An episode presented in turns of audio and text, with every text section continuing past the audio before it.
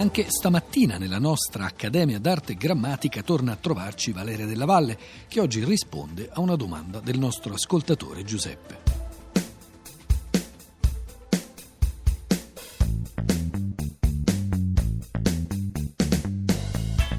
Caro Giuseppe, ci chiedi come si chiamano le parole eh, spesso inserite nelle canzoni, nei ritornelli, come trallallero trallallà oppure eh, la la la, la la ra, trinche trinche e eh, potremmo continuare. E allora ti rispondo che queste espressioni eh, rientrano tra le onomatopee. Eh, l'onomatopea eh, è una parola greca formata da onoma, quindi nome, e eh, poiein, eh, verbo fare, e quindi in un certo senso creare, appunto, fare una parola. E ricordo a chi eh, lo avesse dimenticato dai tempi di scuola che con la, la parola onomatopea si indicano le parole e le espressioni che riproducono o suggeriscono o richiamano rumori o suoni oppure il cui suono ne richiama il significato. Ecco, nei casi che citi eh, si tratta per l'appunto di imitazioni, no? tra l'allero tra l'allà e l'allero lallà alludono in fondo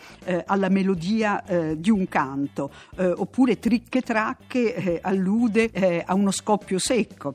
non a caso a Napoli si chiamano così i fuochi d'artificio. aggiungo che ehm, agli effetti onomatopeici sono particolarmente sensibili i poeti e da tempi antichi, fin da Dante, Dante, pensiamo al suo Tintin sonando con sì dolce nota nel canto decimo del Paradiso e quindi anche chi compone le canzoni, visto che eh, spesso anche gli autori eh, dei testi delle canzoni sono poeti, sono da considerarsi poeti come eh, il caso recente di Bob Dylan ci insegna.